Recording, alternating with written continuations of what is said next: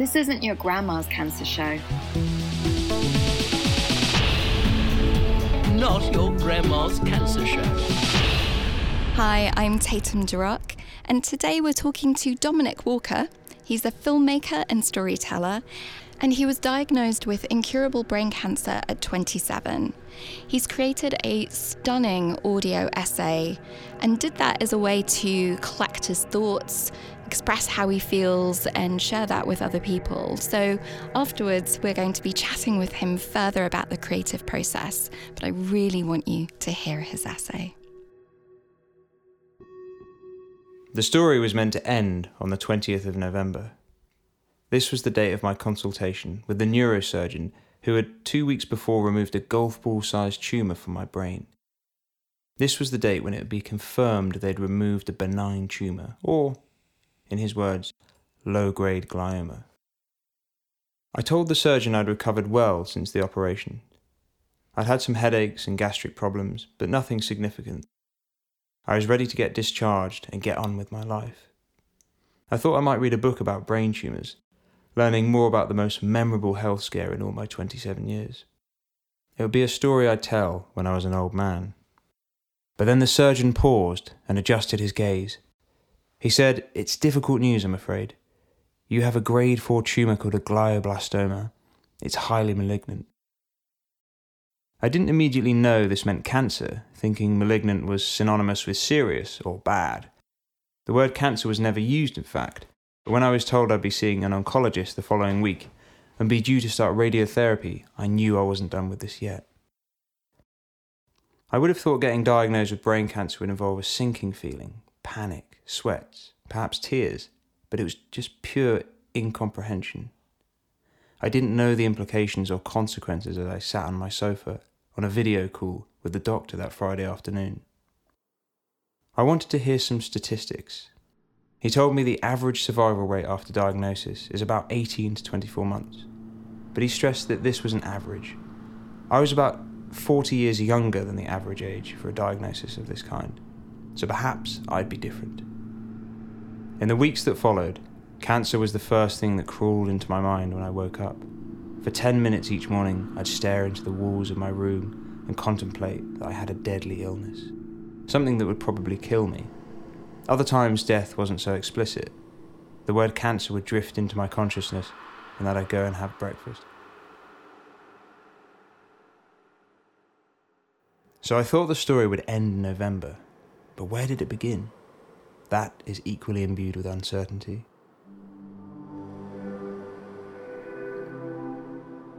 Did it begin 10 years ago when I inexplicably began to feel extreme fatigue, a long standing tiredness that has stayed with me all these years? Or when I started to experience aches and pains with no obvious cause? When you discover you have something wrong with your brain, it's tempting to attribute past ailments and disturbances to the quantitative images on an MRI scanner, the hard evidence that something is wrong, mortality mapped onto a graph. Intuitively, I felt that something was wrong in my head for years, but I never suspected a tumour. After research and conversations with doctors, I'm not convinced I can put it all down to a tumour. It's entirely possible that I had a benign lump growing, festering in my skull for years, perhaps 10, perhaps longer. And then, quite quickly, within a few months, it advanced into an aggressively malignant tumour the notorious glioblastoma that kills 95% of patients within the first five years of diagnosis.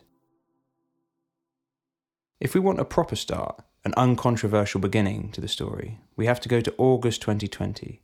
This is when I wake up in hospital, disorientated, in agony. I can barely move. My mum is by my side. Okay, so can you talk a little bit about what happened in the summer when you had those seizures? Uh, so yeah, on the 10th of August 2020, I had three, two or three very long seizures. How long? 20 minutes or more. Um, um, but what, only two, two of them were witnessed, but the other one I possibly had. Where were you? Uh, I was upstairs uh, in my bedroom, and apparently I was on my I was on the phone to Finn, and apparently I wasn't making any sense. We we talked we talked about this at a later point. He was asking me loads of he was asking me some questions and I just wasn't re- replying to them and I wasn't making any sense and he just said okay this conversation is going nowhere and just hung up. Uh, and then uh, I think maybe twenty Did you minutes. think you were just taking the piss? I don't. He didn't know what to think. Um, but then, but twenty minutes later, I think I came downstairs, or however long it was, came downstairs, and apparently I was just, this according to my mum, just saying back, back, back, and holding my back, and then had a severe seizure for about twenty minutes, and my parents were kind of like, I, right, call the ambulance. The ambulance arrived. Um, I think I'd, I'd finished the seizure had finished by this point. A paramedic asked me what my mum's name was, which I got wrong. I got my age wrong. They were going to take me into hospital, so I went upstairs to pack some clothes. None of this I remember, by the way. Then I went into the bathroom where I had another seizure, also lasting about 20 minutes. and got stuck, jammed in the bathroom between the door and the toilet.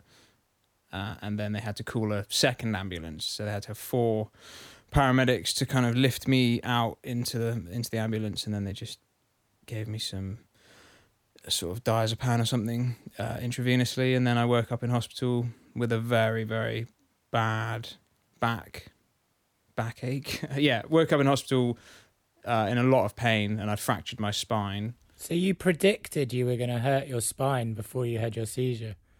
Back, back.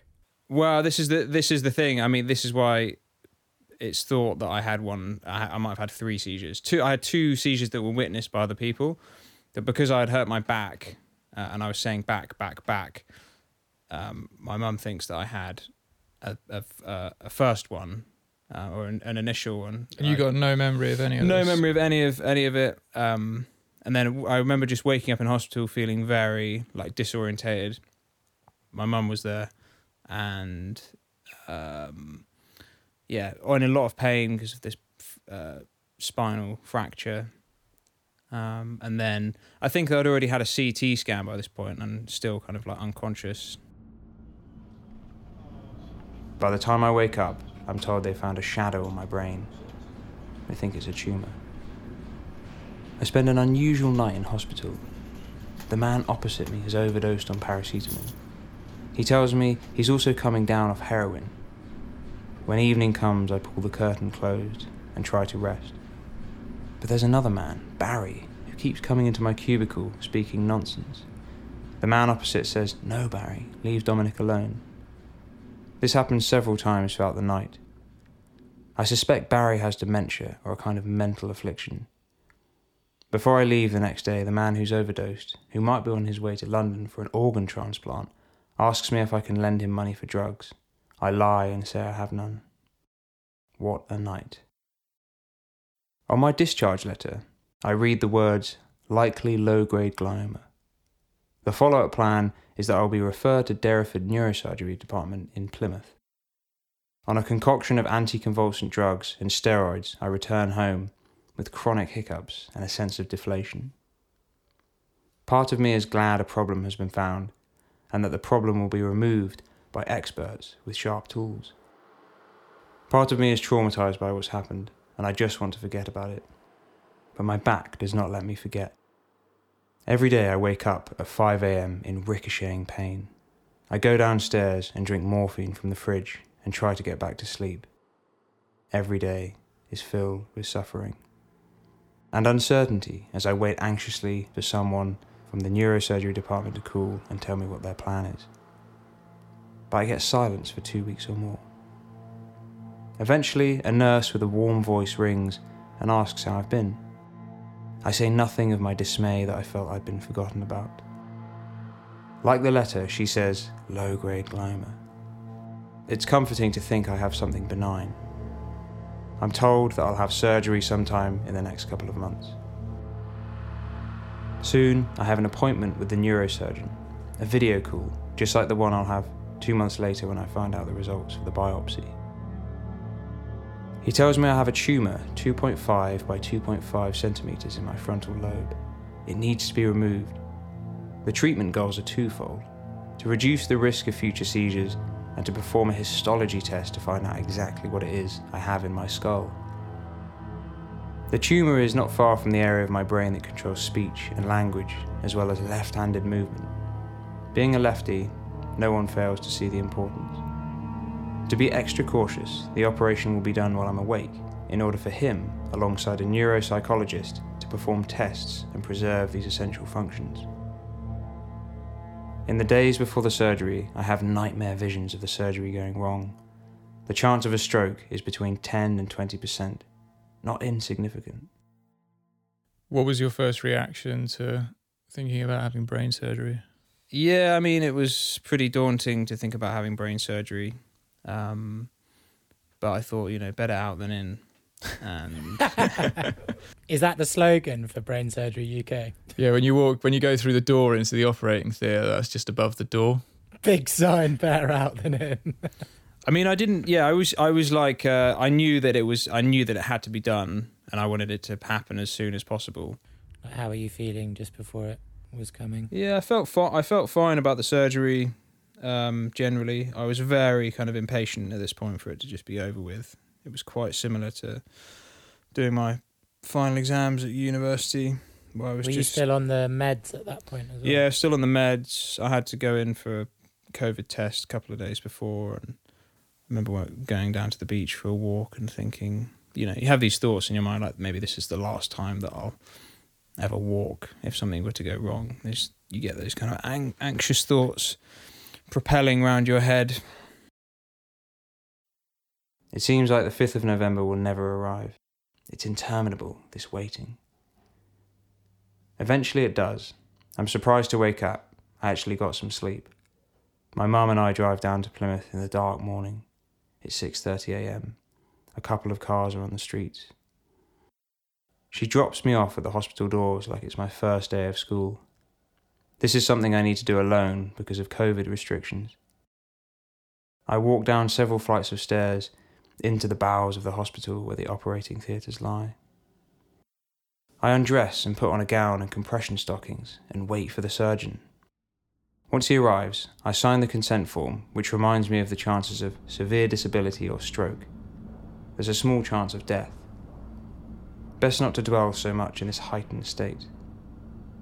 Then I'm informed that it's unknown if there's a bed for me. There's a chance the surgery won't go ahead. So now here is a new worry, but it distracts me from visions of waking up paralyzed. Then word comes through there's a bed. The operation is going to happen. In a few hours, some of my brain and its alien matter will have been removed. I'm taken to a series of waiting rooms. I go to the toilet almost every five minutes. The nerves rush through my body like cold sweats. Finally, three hours after arriving at the hospital, I'm in the operating theatre. It's cool in there. Tremors vibrate through my body. He's cold, someone says. Some gel packs are applied to my back and midriff. I don't have the guts to say, the shivers are because I'm bricking it. I focus on my breathing and wait for the surgeon to arrive. In time, I hear him walk in. The tension is horrible. If my eyes are closed, I can try and forget where I am, what I'm about to go through. Suddenly, there's a buzzing noise. It gets louder and louder till it's millimeters away from my head. It's the hair clippers. Half my head is shaved. Then a cannula is inserted into my hand. I fade into unconsciousness. About half an hour later, after my scalp has been peeled back and my skull drilled open, I'm woken up. My head is in a metal clamp. There are drapes separating me from the surgeon. I can't see him at all. The neuropsychologist says hello. It's bright. I'm a little disorientated, but sedated enough that I don't have a panic attack on the table. If I had the capacity to process what was happening, I might have done. One of the first things I say to the neuropsychologist is, Do you like board games? I don't know why I say this. He does, and we discuss our favourites. He likes a bluffing game called Skull. I'm too out of it to comprehend or comment on the irony. Then come the exercises, endless activities that keep me busy and give data to the surgeon about what parts of my brain are doing what.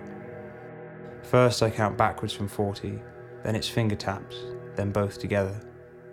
For most of the two hours, I'm moving my left arm up and down, making fists and releasing them. Intraoperative brain mapping is a procedure that involves pressing directly down onto the brain with electrodes to identify critical areas in the brain that control sensory, motor, or language function. This is so nothing essential is interfered with or removed during surgery. I tell them it's painful and some more anaesthetic is dispensed. I can feel it moving through the cannula into my hand. I close my eyes again and think of the sea. They caused a partial seizure at one point, so my eyes just started wobbling in my head. The neuropsychologist said that's a seizure, and they all sort of noted it, acknowledged it. Um, and I don't think that part of the brain was touched again. Were you aware of that happening? Yeah, I was aware. Like, so it was a. I think it was. Yeah, they said partial seizure because I was aware of it. You know, um, I felt very stuck. I could feel my eyes wobbling, and I thought, okay, this is this is bad. And that, but it didn't happen again. It didn't last very long. After more tests, counting, and arm movements, I'm told it's done. Either I can be put back to sleep while they sew up my scalp and drill my skull back on, or stay awake. I opt for the former. When I wake up this time, it's bright. I'm disorientated again. I'm sitting half up on a bed in my own cubicle. Two nurses are by my side. And there's a plastic tube coming down from my head. It seems to have been sewn onto my scalp. My brain makes popping and sucking noises. I can feel fluid moving around in my head. Every few seconds, there's a painful whoosh as liquid is sucked into the tube and down to the plastic sack, a kind of satchel hanging over my shoulder. It has to be left in for 24 hours. It'd make a perfect Halloween outfit. Soon I'm wheeled into a ward where people are lying around like wounded soldiers, with bandages wrapped around their heads. Some are just waking up. You can hear the wails of confusion. I adjust my bed and take out my phone. It's time to let people know I'm okay. A nurse comes to ask me my name. She asks me what the day is and if I know where I am. It's a test that's given to all the patients throughout the day. One poor man gets the questions wrong. Where are you? says the nurse. I don't know, he replies, starting to cry. He must be 60. Why are you crying? I don't know. The nurse soothes him. To all the questions, he replies that he doesn't know. I feel sad for him. But there's no judgment here. Wrong answers aren't reprimanded. Everyone just wants to be well. I can't wait for the drain to come out. It's so painful. Regular morphine is given to me. I throw up a few times before trying to get some sleep. Thing is, I have to sleep upright because the drain needs the help of gravity to catch all the fluid. The night is sleepless. People snore, and I wish I could do the same. I'll be home tomorrow with this plastic tube out. I'm discharged and head back home. I'm so tired I can't reflect much on the experience. The surgeon said surgery wasn't curative, so going back is very likely. I can't think about that now. I just want some sustenance in my bed. I remember when you came back, you were quite lively. It felt like you were just sort of running on adrenaline almost, because we were all quite shocked at how much energy you had. And then I think two days later, you just had this mad crash.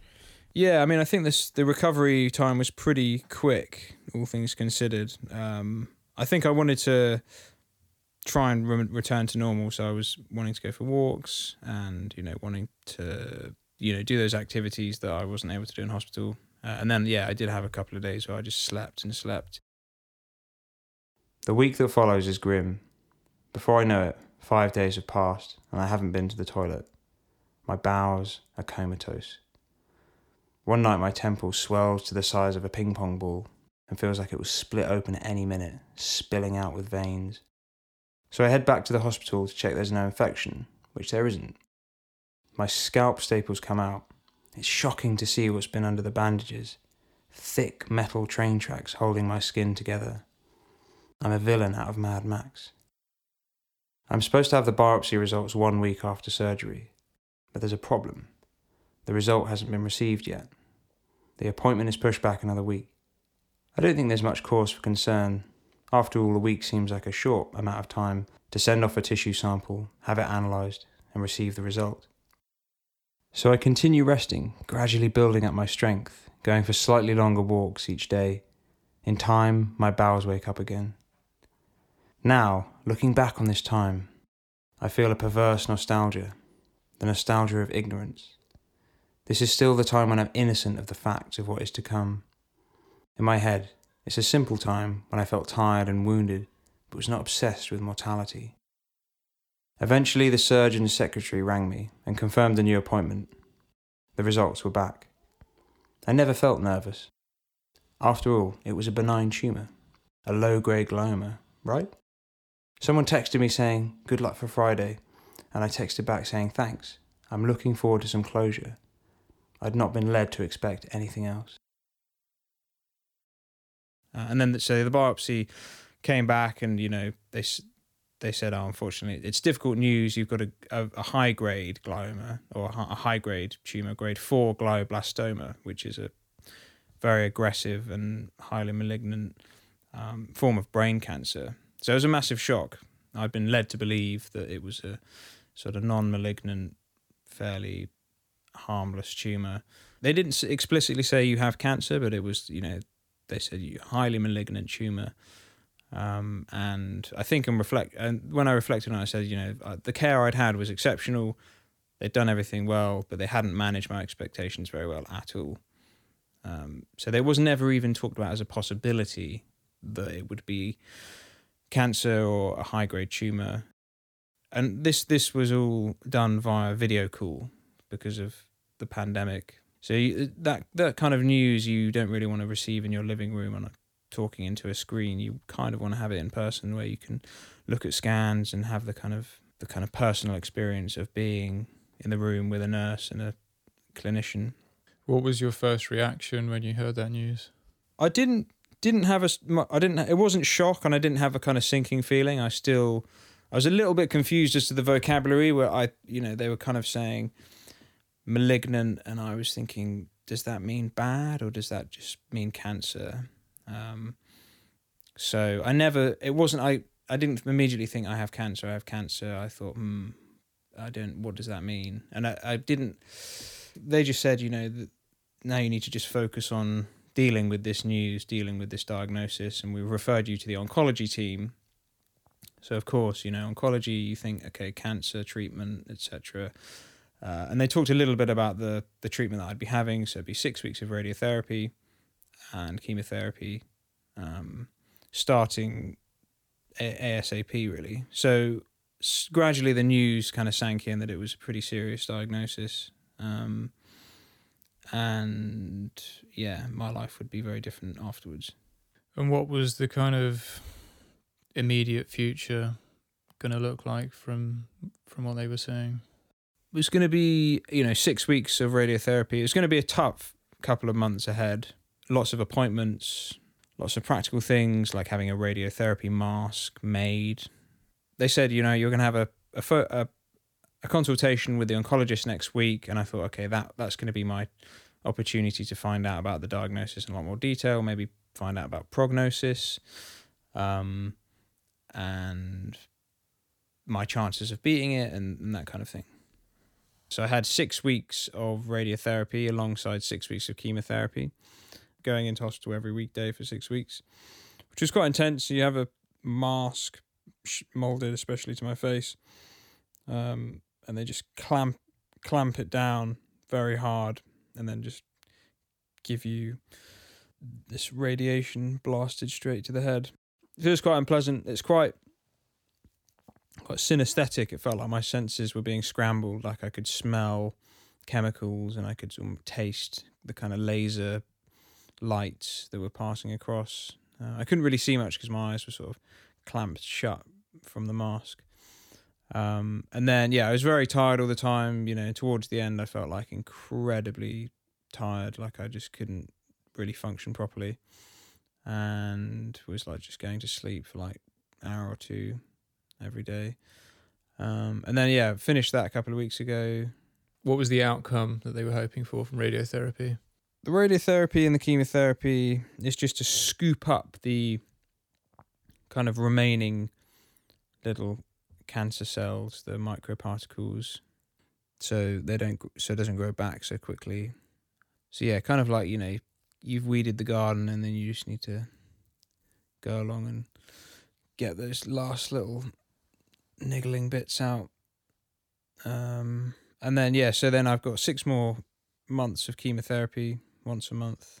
Um, that will take us up till September, uh, and that's yeah again to do the same sort of thing to just get rid of the kind of debris. Particularly with the radiotherapy, I was really noticing like how much energy you would have by by like the end of the weekend when you'd had a couple of days off, and then as the week went through again, I could really see it like wearing you down physically. Yeah, Like kind of a, more mentally, how were you feeling about that process? mentally I felt a little bit anxious that the tiredness was just going to kind of persist and persist um, because it seems so kind of long standing at that point. Um, and then I think also there's kind of a, an ongoing anxiety about the long term effects of radiotherapy. So it ages your brain about 10 years having radiotherapy to the brain. Um, and, you know, they said, oh, you'll probably lose your short term memory. Um, and yeah, you're cognitively, you'll just be a bit different. And that those kind of um, effects will manifest sort of six months down the line. Um, so yeah, there's certainly like an anxiety about my cognitive sharpness in the future. You know, will I be able to do this? Will I be able to do that? Um, follow the thread of a conversation, read a book, you know, concentrate for more than 15 minutes at a time. I don't know. Yeah, it's it, but they said everyone is completely different. Um, and you know, you just have to see how you get on down the line. And uh, the the radiographer said something quite interesting to me. She said, you know, we're we've all got two arms and two legs, and that's where the similarity stops. Everyone is just complete inside. Everyone is completely different, and they respond completely differently to the various treatments. In his book, The Emperor of All Maladies, a biography of cancer, Siddhartha Mukherjee quotes the poet Jason Shinder. Cancer, Shinder wrote, is a tremendous opportunity to have your face pressed right up against the glass of your mortality. Mukherjee adds to this But what patients see through the glass is not a world outside cancer, but a world taken over by it, cancer reflected endlessly around them like a hall of mirrors. Many people don't want to be defined by their cancer, but in too many ways it's impossible to escape. I see it in everything. On TV the other day, there was an old man with a thick grey beard. My mind immediately thought, oh, it's a shame I won't grow that old or have a grey beard like that one day. It colours everything. In my case, I will almost certainly succumb to this disease, whether it happens in 5, 10, or 20 years. Most with a glioblastoma die in 5 years, but a small number are spared longer. Not knowing how long you've got makes it hard to make plans. In the space of a few months, I've been prescribed a fear of death that I never had. At least, I thought I'd have a few more decades to learn how to live with it. Some people are murdered or hit by lorries. Occasionally, I wonder if this is a better fate than the slow rot of panic as I go in and out of scanners for the rest of my life. It's easy to lose yourself to despair and bitterness. This seems like a mechanism of thanatophobia or fear of death to keep you in a shell of anxiety as weeks of chemotherapy bled into months, I retreated into a shell, back into my head, cursing the world for giving me this. If life was only fatigue and anxiety, and it was all going to be over soon, how could I live again? There is no simple answer, and relearning how to live is something I need to do every day. Slowly, I'm reclaiming my future, transposing it to the present. Whatever I had planned to do has to happen today. I accept that. There are things I do not accept. That will come with time and a welcoming of vomit, fatigue, and panic.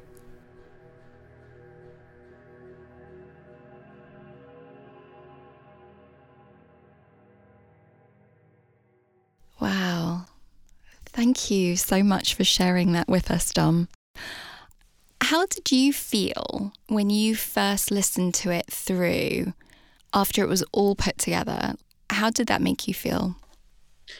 I think, um, firstly, there was a, a satisfaction and sense of um, not closure, but kind of, uh, you know, we've been working on this intermittently for several months, and now it's all done. And it was nice to hear all the separate elements the music, the soundscape, the interview, my um, kind of text that I'd um, written and then recorded all come together in some kind of harmony. Uh, but equally, there was also um, quite intense hearing my story back. Yeah. It's the kind of the whole journey, in a sense, condensed into half an hour in a immersive and quite honest way. Mm-hmm. Um, so just being with those memories, being with that um, reality that I live most days, uh, either thinking back to the sort of strange uh, experience of having open brain surgery awake, uh, or just that moment of getting the diagnosis. So those memories are kind of ticking along, and just to have it in a recorded thing was to listen to that back. It's like, well, I'm reliving this memory, but in a different form, in an external form. Yeah. So, did that kind of increase your sense of reflection about it? It did. It did. It definitely did, especially with the ending. Um, the original ending was incredibly bleak and Mhm. almost self indulgently pessimistic, almost as if I was trying to prove something about my viewpoint of the world or trying to show listeners how unpleasant um, my journey's been. But then I thought no one really wants to listen to a very sad, cynical story. Well, it's not it's not cynical, but the the original ending was quite cynical. So that was one thing that we changed. Did that surprise you that that changed? Not especially. I think one one of the positive things about changing the ending was it made me look harder and reflect more deeply about what was really positive about the experience and you know what I'd learned. And it kind of yeah it made me look around reevaluate and think I no it, things aren't all doom and gloom. There is some really important lessons that I've learned here and um, I've learned about myself. And yeah so it was kind of reaffirming and I thought taking those kind of shards of, of hope and emphasizing them more that's the best way to end the story. Hmm I think the process of storytelling, especially your own story, your own experience, that description that you gave of being able to almost dive into the next layer of how you really feel, whether that be kind of a reflection of, oh my God, look how much I've done, or whether that be a kind of, okay, how do I really feel about the ending? Did you feel like it gave you a chance to dive into your thoughts in a way that maybe other mediums wouldn't have? Yeah, I think so. That's that's um, a really interesting point because the text or what I say at the end of the essay was written and honed and crafted. It meant much more thought was put into the content of those sentences, Mm-hmm. which in turn made me think more deeply, um, more kind of vigorously about what I really wanted to say and what I really had discovered in going through this process. Yeah. And what I love, I mean, there's so many things that I love about it, is you've really captured not just the big moments, but I think something that's left out of a lot of stories about cancer, which is the middle spaces. That moment when you wake up in the morning and like you come into the day and like you said that 10 minutes staring at the wall and the drug users in the other bed in the hospital wanting money for more drugs and these things that I think aren't really talked about but are really big part of people's everyday experience with it. Was that something intentional for you to include the smaller moments? Um, I think those things developed in the story quite organically. Mm-hmm. Um, they, for me, are, are a representation of the way that cancer imbues or spreads into every area of our lives or or my everyday life. So through the kind of banal interactions I had with other people or something as basic and boring as waking up that most people just they wake up and they might have a thought about what they're going to cook for dinner Right. when you've got cancer or this kind of big heaviness weighing over you, it's like, well, that's has much more of a force in your life, or in my life at least. Have you sent this out to your friends, to your family? Um, what have been the responses to this so far? Yeah, I've sent it out to a few friends and family, and so far the responses have been really positive and encouraging. I think especially helpful for me is sending it to people who I haven't seen for a while. It's a much better way, I think, to send them this and say, look, here's a immersive sonic experience I've created with my friend that kind of details my cancer journey. Um, and I think you probably get more out of this listening alone or whatever. And then we can talk about it afterwards than me just blabbering on and incoherently trying to get my story across. I think because this is something that's been created, edited, refined, um, it doesn't have any of the fat or waffling that is added into kind of conversation. I know you said that the responses have been positive. Have there been any particular expressions that have come up that people have messaged you with afterwards or how, Um, how they felt listening to it? I think there has been um, some gratitude from people um, for for being honest and being uh, vulnerable, I suppose, and Mhm. kind of talking about those difficult things when maybe we would we would prefer to just push those to the side. You know, the statistics are quite depressing, but to to weave those gloomier details in with the kind of mundane and also the, the personal. I think there's yeah, it's a kind of nice mix of expression in there. And the funny, I mean, the better out than in um, part, like, had Yeah. me cracking Yeah. up. You know? Yeah, so I think that the idea to include that conversation, Mhm. um, I just I think added a bit more of a sort of natural, organic quality to the otherwise quite structured and it's a thing of artifice, I suppose. You know, I didn't I didn't catch it fully the first time I listened, but when you were talking about board games with a neurosurgeon Oh yeah. and he said his favorite game was Skull and you're like I didn't really take that on board at the time. Like, oh wow. Those, yeah, I don't know why I I um I asked that question. I mean, he yeah, that kind of whole experience of the brain surgery. I do remember it parts of it vividly. I mean, I he was called Doctor Node, and I think I remember saying, "Oh, isn't it like do do do people comment on the fact that you're a doctor and you're a Doctor Node because of Node being a medical Mhm. um, thing. And I think he was just like, oh, let's hurry this surgery up and get this guy. or something like that. I don't know. I don't know how much I trust my, my memory. Right. Um, but I think one of the, really important things for me in terms of the process of putting this together was being able to spend time with these memories and kind of excavating parts of myself, being with them um, in that way almost made um, me fear the illness less or fear the weight of the journey less.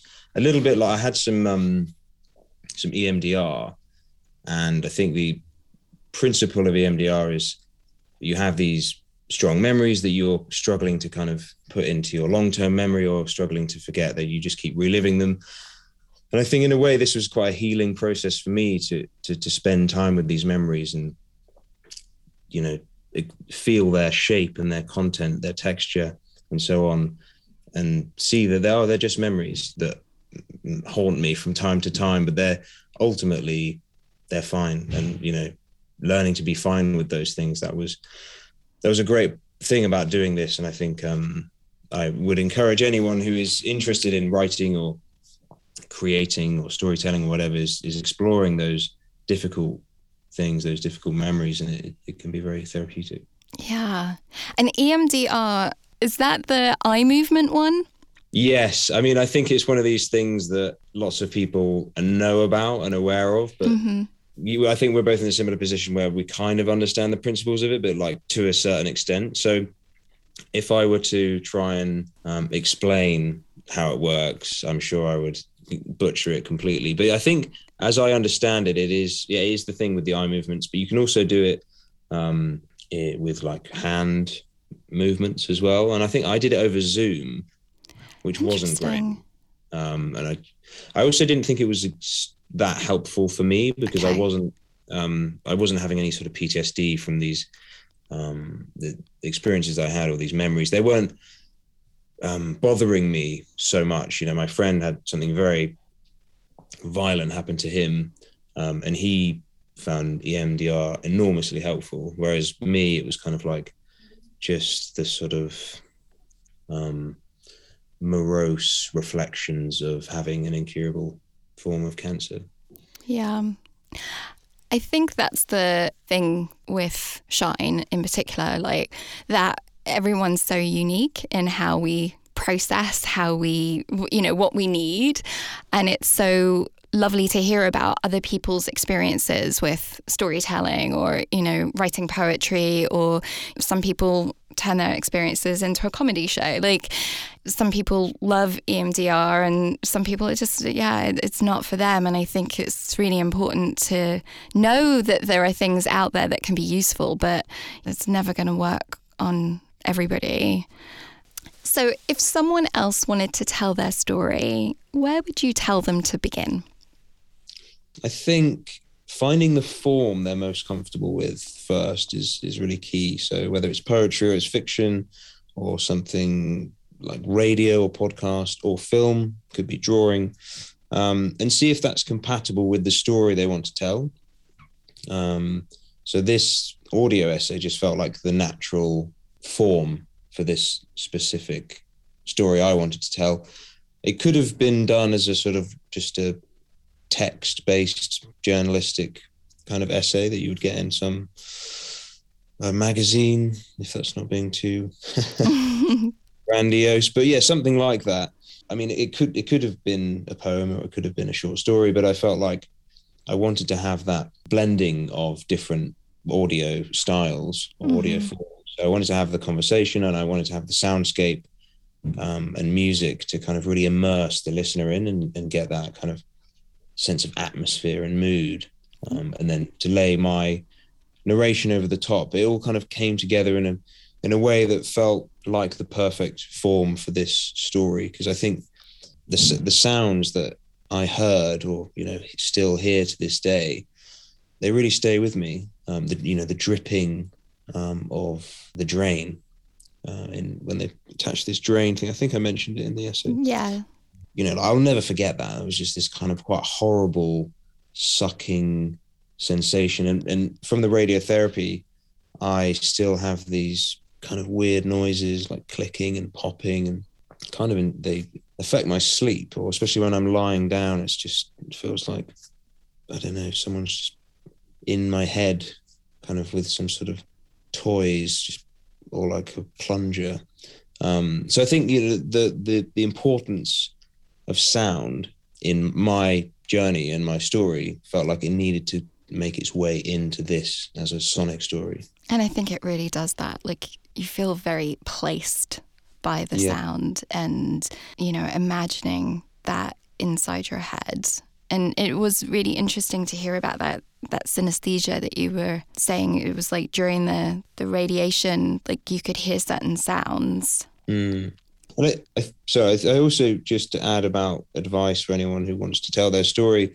I think just getting ideas down, even if you have something really ambitious that feels quite unachievable, just get the get it in the pot. You know, get some ideas simmering, whether it's phrases or sentences or metaphors or whatever. Get it in the pot. Start, you know, get that simmering going, and eventually, a time will come when you when you're ready to start forging the story. And I think that's a really special moment. Yeah things when you bring all these things together. I also think it brings kind of an awareness into your day because you know, if something, you know, either particularly mundane or funny or weird happens and you have like a little notebook or you have kind of some mental space to put that away, it can give you a place to put things that maybe if you were just shoving them in the back of the wardrobe of your brain, just trying to get through, just trying to get through, like sometimes we don't realize what we're carrying with us.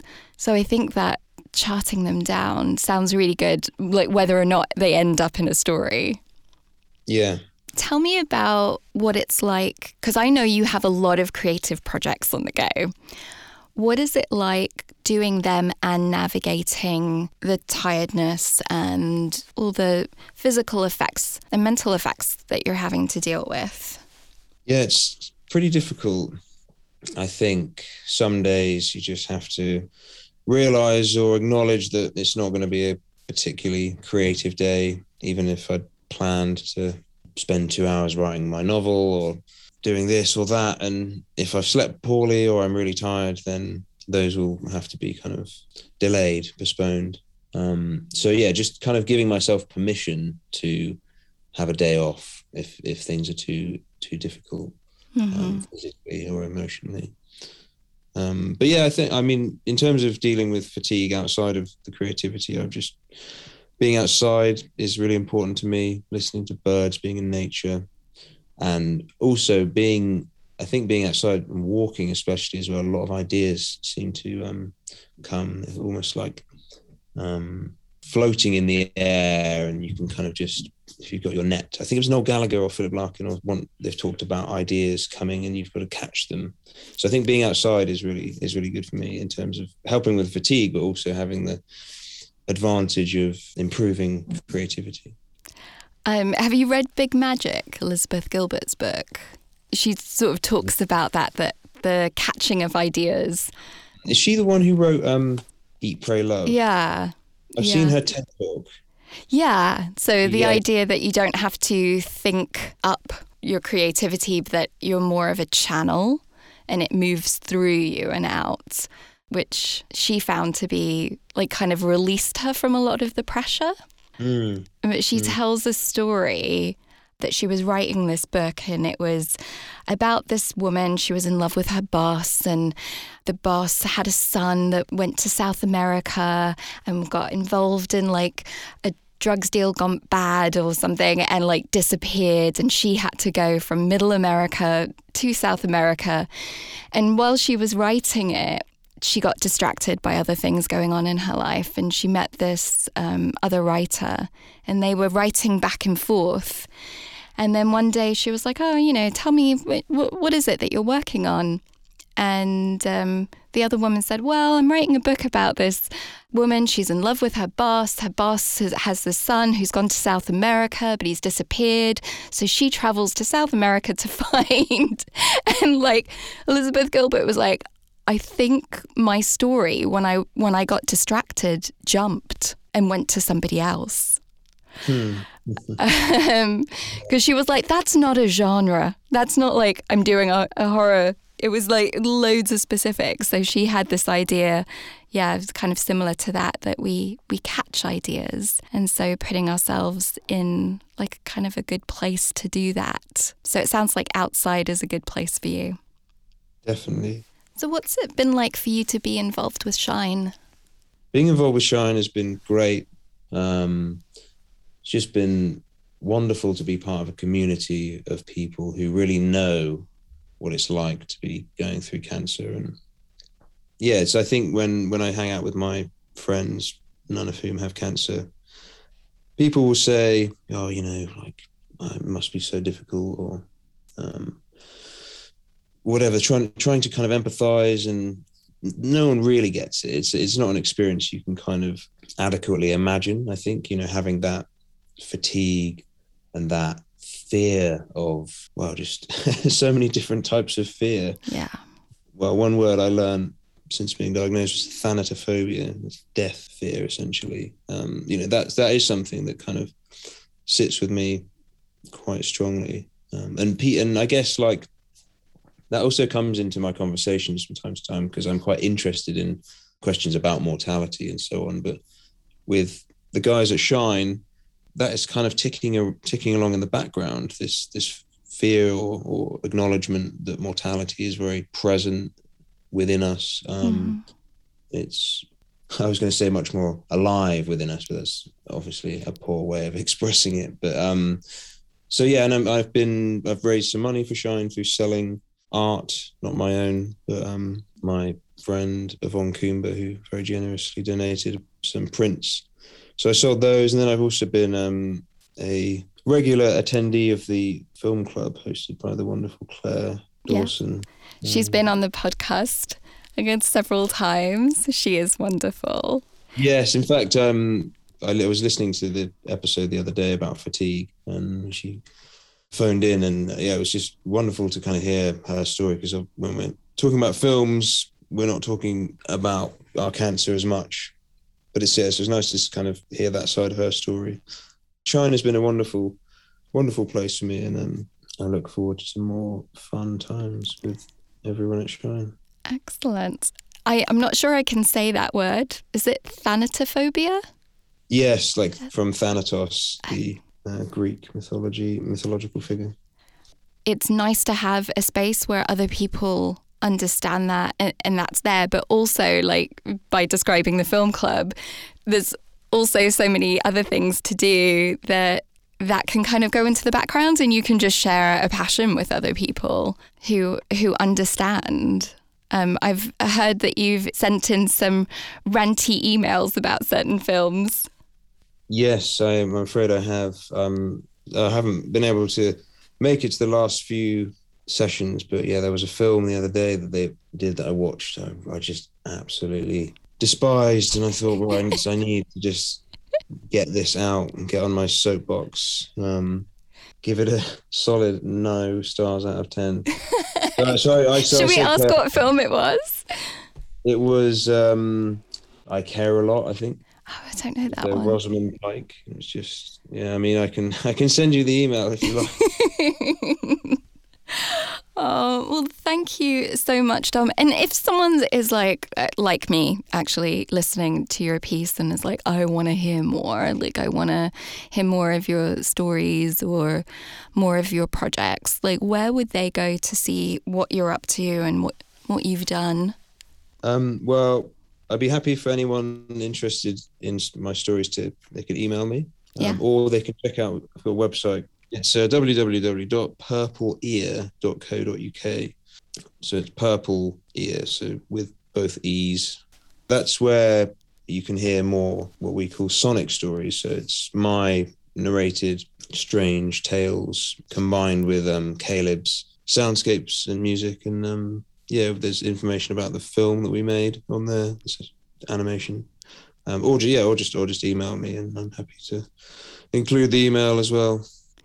You are a powerhouse of creativity, like the novel, um, filmmaking, storytelling, your own personal narrative. Um, yeah, it's it's uh, it's really wonderful, and thank you so much for, you know, sharing that with us. Thank you for inviting me on. It's uh, it's a pleasure to to talk through. Yeah, and maybe maybe you'll come back another time. I hope so. I hope so. Yeah. Lovely. Thank you so much. Thank you so much to Dominic. And thank you to all of you for listening. If you'd like to hit like, subscribe, it really does help other people find us. And so, till next time, bye.